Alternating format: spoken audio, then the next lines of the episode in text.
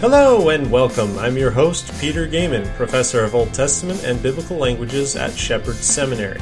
This podcast is dedicated to discussing issues related to Scripture and theology. For more information, visit petergoeman.com.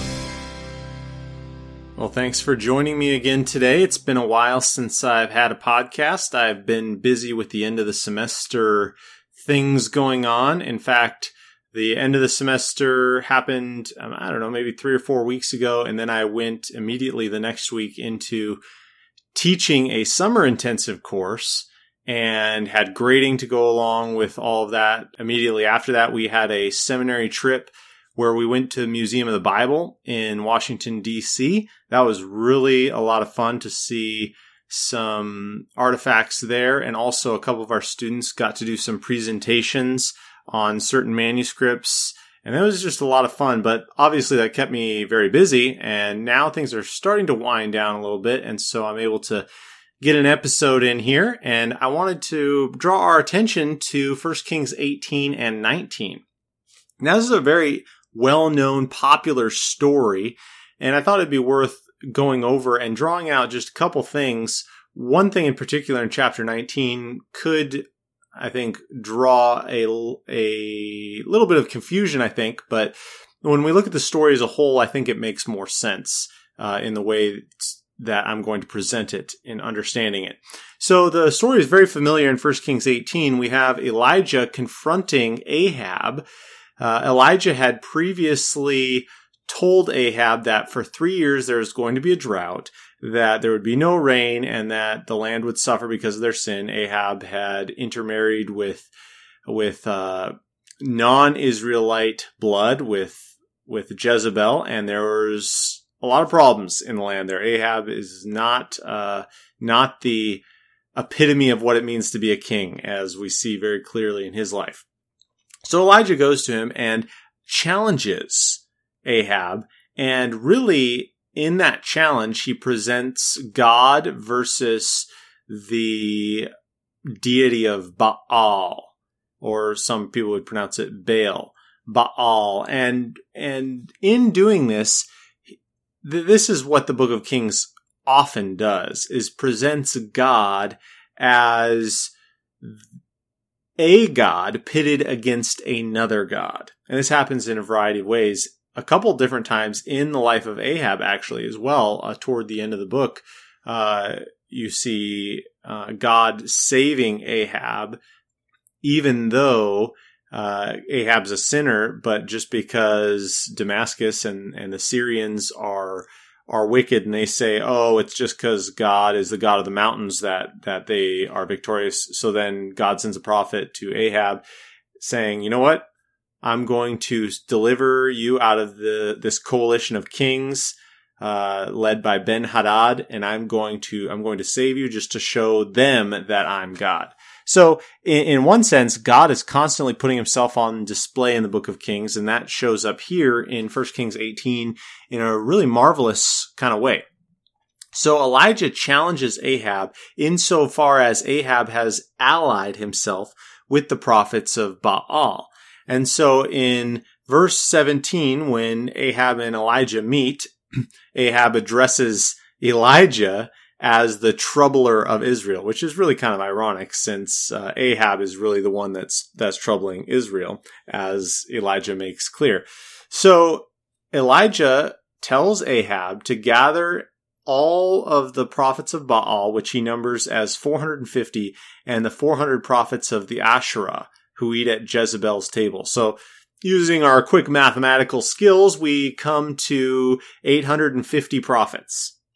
Okay, so you, well, we, I guess we could say Elijah is fairly outnumbered at this point, right?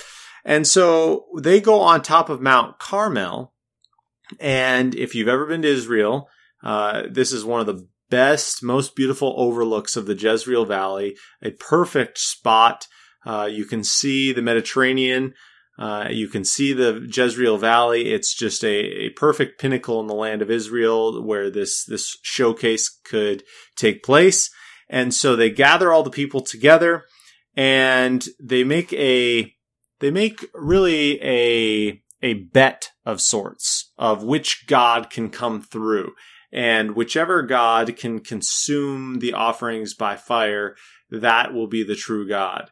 And so Elijah gives the people an ultimatum, uh, daring them, if you will, to follow Baal or follow Yahweh, the God of Israel, the God of Judah, and choose. Don't don't waffle between the two different opinions, the two different ways, but but to choose. And so Elijah Elijah allows the prophets of Baal to go first, which remember are numbered at 450 men. And they go limping around, dancing around. They do all sorts of uh, acrobatics to try to get Baal to answer them. And they do this all day. They they start. They get to go first. They call upon the name of their god. Baal answer us, and he goes uh, all the way through midday into the time of the offering at the end of the day. So they they have gone all day trying to do this. And so Elijah, it's his turn now. No one answered. No one paid attention. That's how verse 29 ends in First Kings 18. Then what you see in verse 30, 30 is Elijah calls all the people to himself, says, come near to me. And he, and he repairs the altar of the Lord, which had been torn down. The worship of Yahweh at this point was essentially non-existent. And so Elijah repairs that. Uh, he starts to fill jars with water in verse 33, pours them on the offering to make it, you know, you don't want a, uh, a spark to catch the offering and people to blame that. So he's making it as hard as possible for, for God to, to come through, as it were. And then when the time of the offering comes, Elijah in verse 36 prays and, and says, O Lord, God of Abraham, Isaac, and Israel, let it be known to you this day that you, let it be known this day that you are God in Israel and that I am your servant and that I have done these things at your word. And that's, that's really the point of this is to show that, that Yahweh is God in Israel. And there are no others. There are imposters, but there are none who match Yahweh's power. And so after praying to the Lord, fire comes, consumes the burnt offering, the wood, the stones, the dust, all of it is burned up, not just the offering. And it, it the fire comes and consumes the water that's in the trench as well. And this isn't just some, oh, whoops, what happened? Like that was kind of cool. No, when everyone sees it in verse 39, they all fall on their faces and say, Yahweh, he is God. Yahweh, he is God. It's, it's probably lost on us because we, you know, we read the whole account here in chapter 18. We can read it in less than five minutes. But remember, this is an all day occurrence. And the prophets of Baal are the ones who are, who are just imploring Baal to, to act and, and to work out. And then here Elijah is, he, he makes it even harder for, for Yahweh to come through, pouring the water on the altar, etc. And then he just prays and says, Lord, show the people that you are the God of the land. And immediately the fire comes and consumes all this. And so this, this powerful picture of who God is, uh, is on dramatic display and the people understand. And so Elijah seizes on this moment and he tells the people, seize the prophets of Baal, don't let them escape. So they seize them all, and they kill them by the brook Kishon right at the base of Mount Carmel there, it, uh, in the Jezreel Valley there. Now, after all that, I mean, this is a significant turn of events, if you will, for the uh, prophet of Israel and for the people of Israel. And so the people seem to be following Yahweh. I mean, they just killed I mean, obviously Elijah couldn't do this all himself, right? So the people are the ones that are involved in this process. And that seems to be very, I, I mean, this, this, if you put yourselves in the shoes of Elijah, or I guess we would say the sandals of Elijah, you would say, hey, maybe this will be the revival in Israel that we've been ho- hoping for and waiting for. But this is, this is the key to understanding the whole story, I, I, I think, especially when we get into chapter 19, is that no revival comes. Israel does not follow through with their repentance and wholeheartedly embrace God. In fact, Ahab uh, returns to Jezreel and nothing else comes of that. He is, for all intents and purposes, unaffected by what he has seen on top of Mount Carmel. Unaffected. You, you know, all your prophets die, sure, but unaffected. And so what's worse is he tells Jezebel in, in chapter 19 what uh, Elijah had done. And she, I mean, you think about the story. I mean, how did that story go? You know, by the way, Elijah proved once and for all that Baal has no power and Yahweh's God. Well, you know, and by the way, all your prophets died because of it. You know, how does that story get told in a way that, that Jezebel decides, you know what, I'm going to go kill Elijah? Not, not to mention that he has a God that completely obliterates all of Baal and the followers. I'm just going to kill Elijah. And, and here's what's so interesting, at least in my mind, is in verse three, uh, well, in verse two, after Ahab tells Jezebel what Elijah had done, Jezebel sends a message to Elijah saying, So may the gods do to me and more also if I do not make your life as the life of one of them by this time tomorrow. So in other words, I'm going to kill you like that you killed all the prophets of Baal. and in verse 3, uh, most English translations will have something like, Then he was afraid and he rose and ran for his life. And, you know, the, the preacher will seize on this passage and say, you know what, this is, this is a great example of the cowardliness of Elijah and how how Elijah is strong in one moment and then and then is weak in another moment. Weak he, the the he's more scared of of the queen than he's scared of all of these hundreds of prophets. Just shows the power of Jezebel, her wickedness, etc. Something like that. You, know, you could go a lot of different ways in that, but I actually don't think that's what's going on here anyway. In fact, if you run a text comparison which I've brought up on my computer here, uh, you actually notice that not all Bible translations translate it as Elijah was afraid. There are a few that translate it as Elijah saw. Most notably was the King James version. Uh, the King James says, And when he saw that, he arose and went for his life and came to Beersheba. Uh, you also have a couple others that talk about that. But uh, the the Jewish uh, Publication Society, uh, their English translation says, and when he saw that, he arose, went for his life, uh, etc. The Jubilee Bible, 2000, when he saw that, uh, the American King James Version, similar. The the ASV, the American Standard, and when he saw that, uh, Darby's translation, when he saw. So there are some English translations that talk about he saw. And so the question is, what in the world? Wasn't Elijah afraid or did he see something?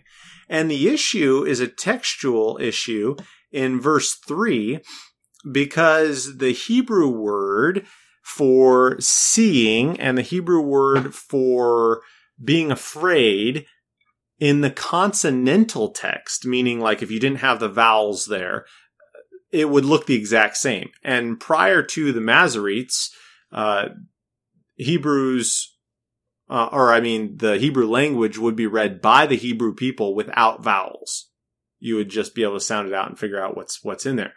Now, the Greek translation of the Hebrew text, which which became the popular way of reading scripture around the time of Christ, just before and after, that does read feared, which I would argue the translator is probably just adding what he what he thinks makes most sense. But the Masoretic text, which um, is is a largely um, traditional preservation of the Hebrew text, etc. We can't get into all of that. That it's pointed as he saw. So literally, the way our, our best Hebrew manuscripts have, he saw and and got up and left. Essentially, that's how the Hebrew reads.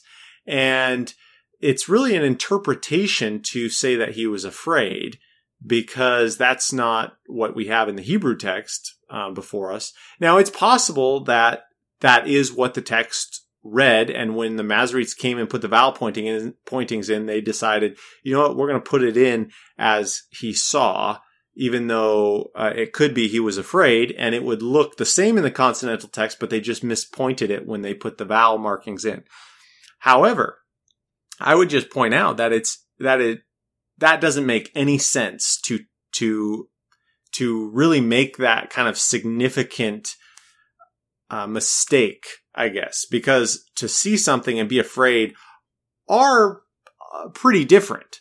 Um, they they are they require very different actions. So I think it's actually better to read it uh, as he saw what was going on because that's that's a a harder reading, if you will, or it's it's easier to see somebody trying to change it to being afraid versus somebody changing it backward to just seeing something, if that makes sense. Someday I'll have to do an episode on textual criticism and and little issues like this where the translations might differ and just walk through how we could how we make those decisions.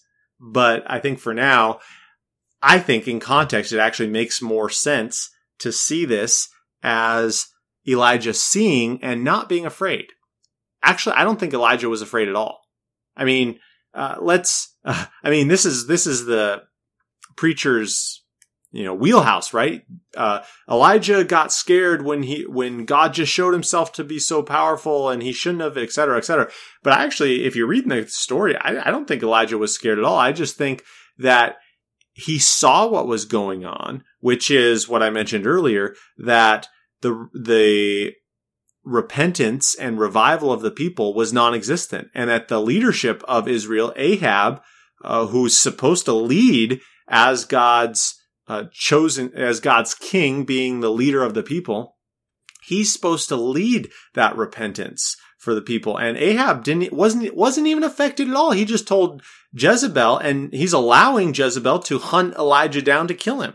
So it's very clear that Israel, in their leadership and in their people as a whole as well, are not interested in following the Lord and repenting and and uh, turning around from their iniquity and pursuing Him. And so Elijah sees that, and so then he leaves, he flees, and the reason he flees, most likely, I think, is not because he's scared and he just wants to preserve his life or anything like that, because he goes and asks God that he might die elsewhere. So if Elijah was just afraid and wanting to preserve his life, why would he run away and ask to die? That doesn't make sense. But it makes sense if he realizes or thinks that he's failed. In other words, Elijah's trying to lead a revival in Israel and he thinks that he failed. And so he says, well, obviously, uh, I have failed. Notice in verse four of chapter 19, he says, it is enough now, O Lord, take away my life, for I am no better than my fathers. In other words, he's associating himself with his fathers, the prophets, I think he's, he's referring to there, in the sense that I have not been able to lead the people to repentance. I've not been able to turn their hearts to God and, and evoke that repentance and worship. So I, I've, I've, I failed. And so, so by asking God to kill him in the south, in Judah, in, in the wilderness, Jezebel and the pro- and the worshippers of Baal can't take credit for Elijah's death.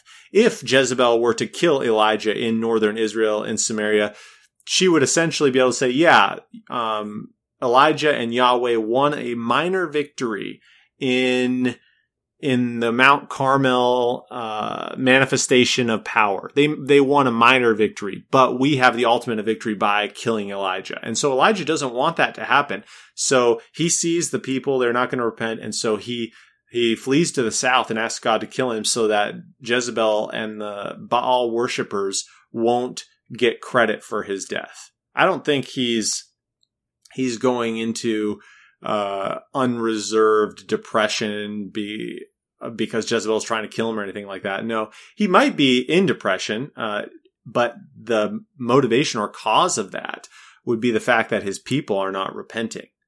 And so God's not done with him yet, though. And so then the rest of chapter 19 uh, involves God commissioning him to install uh, Elisha as his successor and to appoint the next king, uh, Hazael, over Syria, and also to appoint Jehu over Israel. And of course, Elijah uh, continues on and serves the Lord throughout that. But I think it, it's a mistake. It's a mistake to see Elijah as being a wimp or a coward in chapter 19 of Fleeing Away. That, that just doesn't make sense. Now, obviously, reading the English, there are a lot of English translations that say he was afraid. But as the Masoretic text reads, as uh, reading the Hebrew text there, it makes sense to see Elijah just as calculating what's going on and not necessarily being afraid of Jezebel. I mean, he sees what Yahweh can do. I mean, Yahweh, uh, Elijah has a great relationship with, with Yahweh and knows Yahweh can do whatever he wants. So I don't see contextually any reason to say that Elijah is shaking in his boots or anything like that. I think that he's making that calculation and trying to serve the Lord the best that he can, uh, understanding that Israel has solidified themselves in the rebellion. They're not going to be repenting. And so he asked the Lord to to kill him in, in Judah in the wilderness so that Baal does not get the glory for that. So, if you agree with me on that, great. If not, I'd love to hear from you anyway. Uh, feel free to email me or uh, drop any comments. My email is peter at petergoeman.com. If you're interested in the seminary at all, check out shepherds.edu. And until next time, we'll see you later.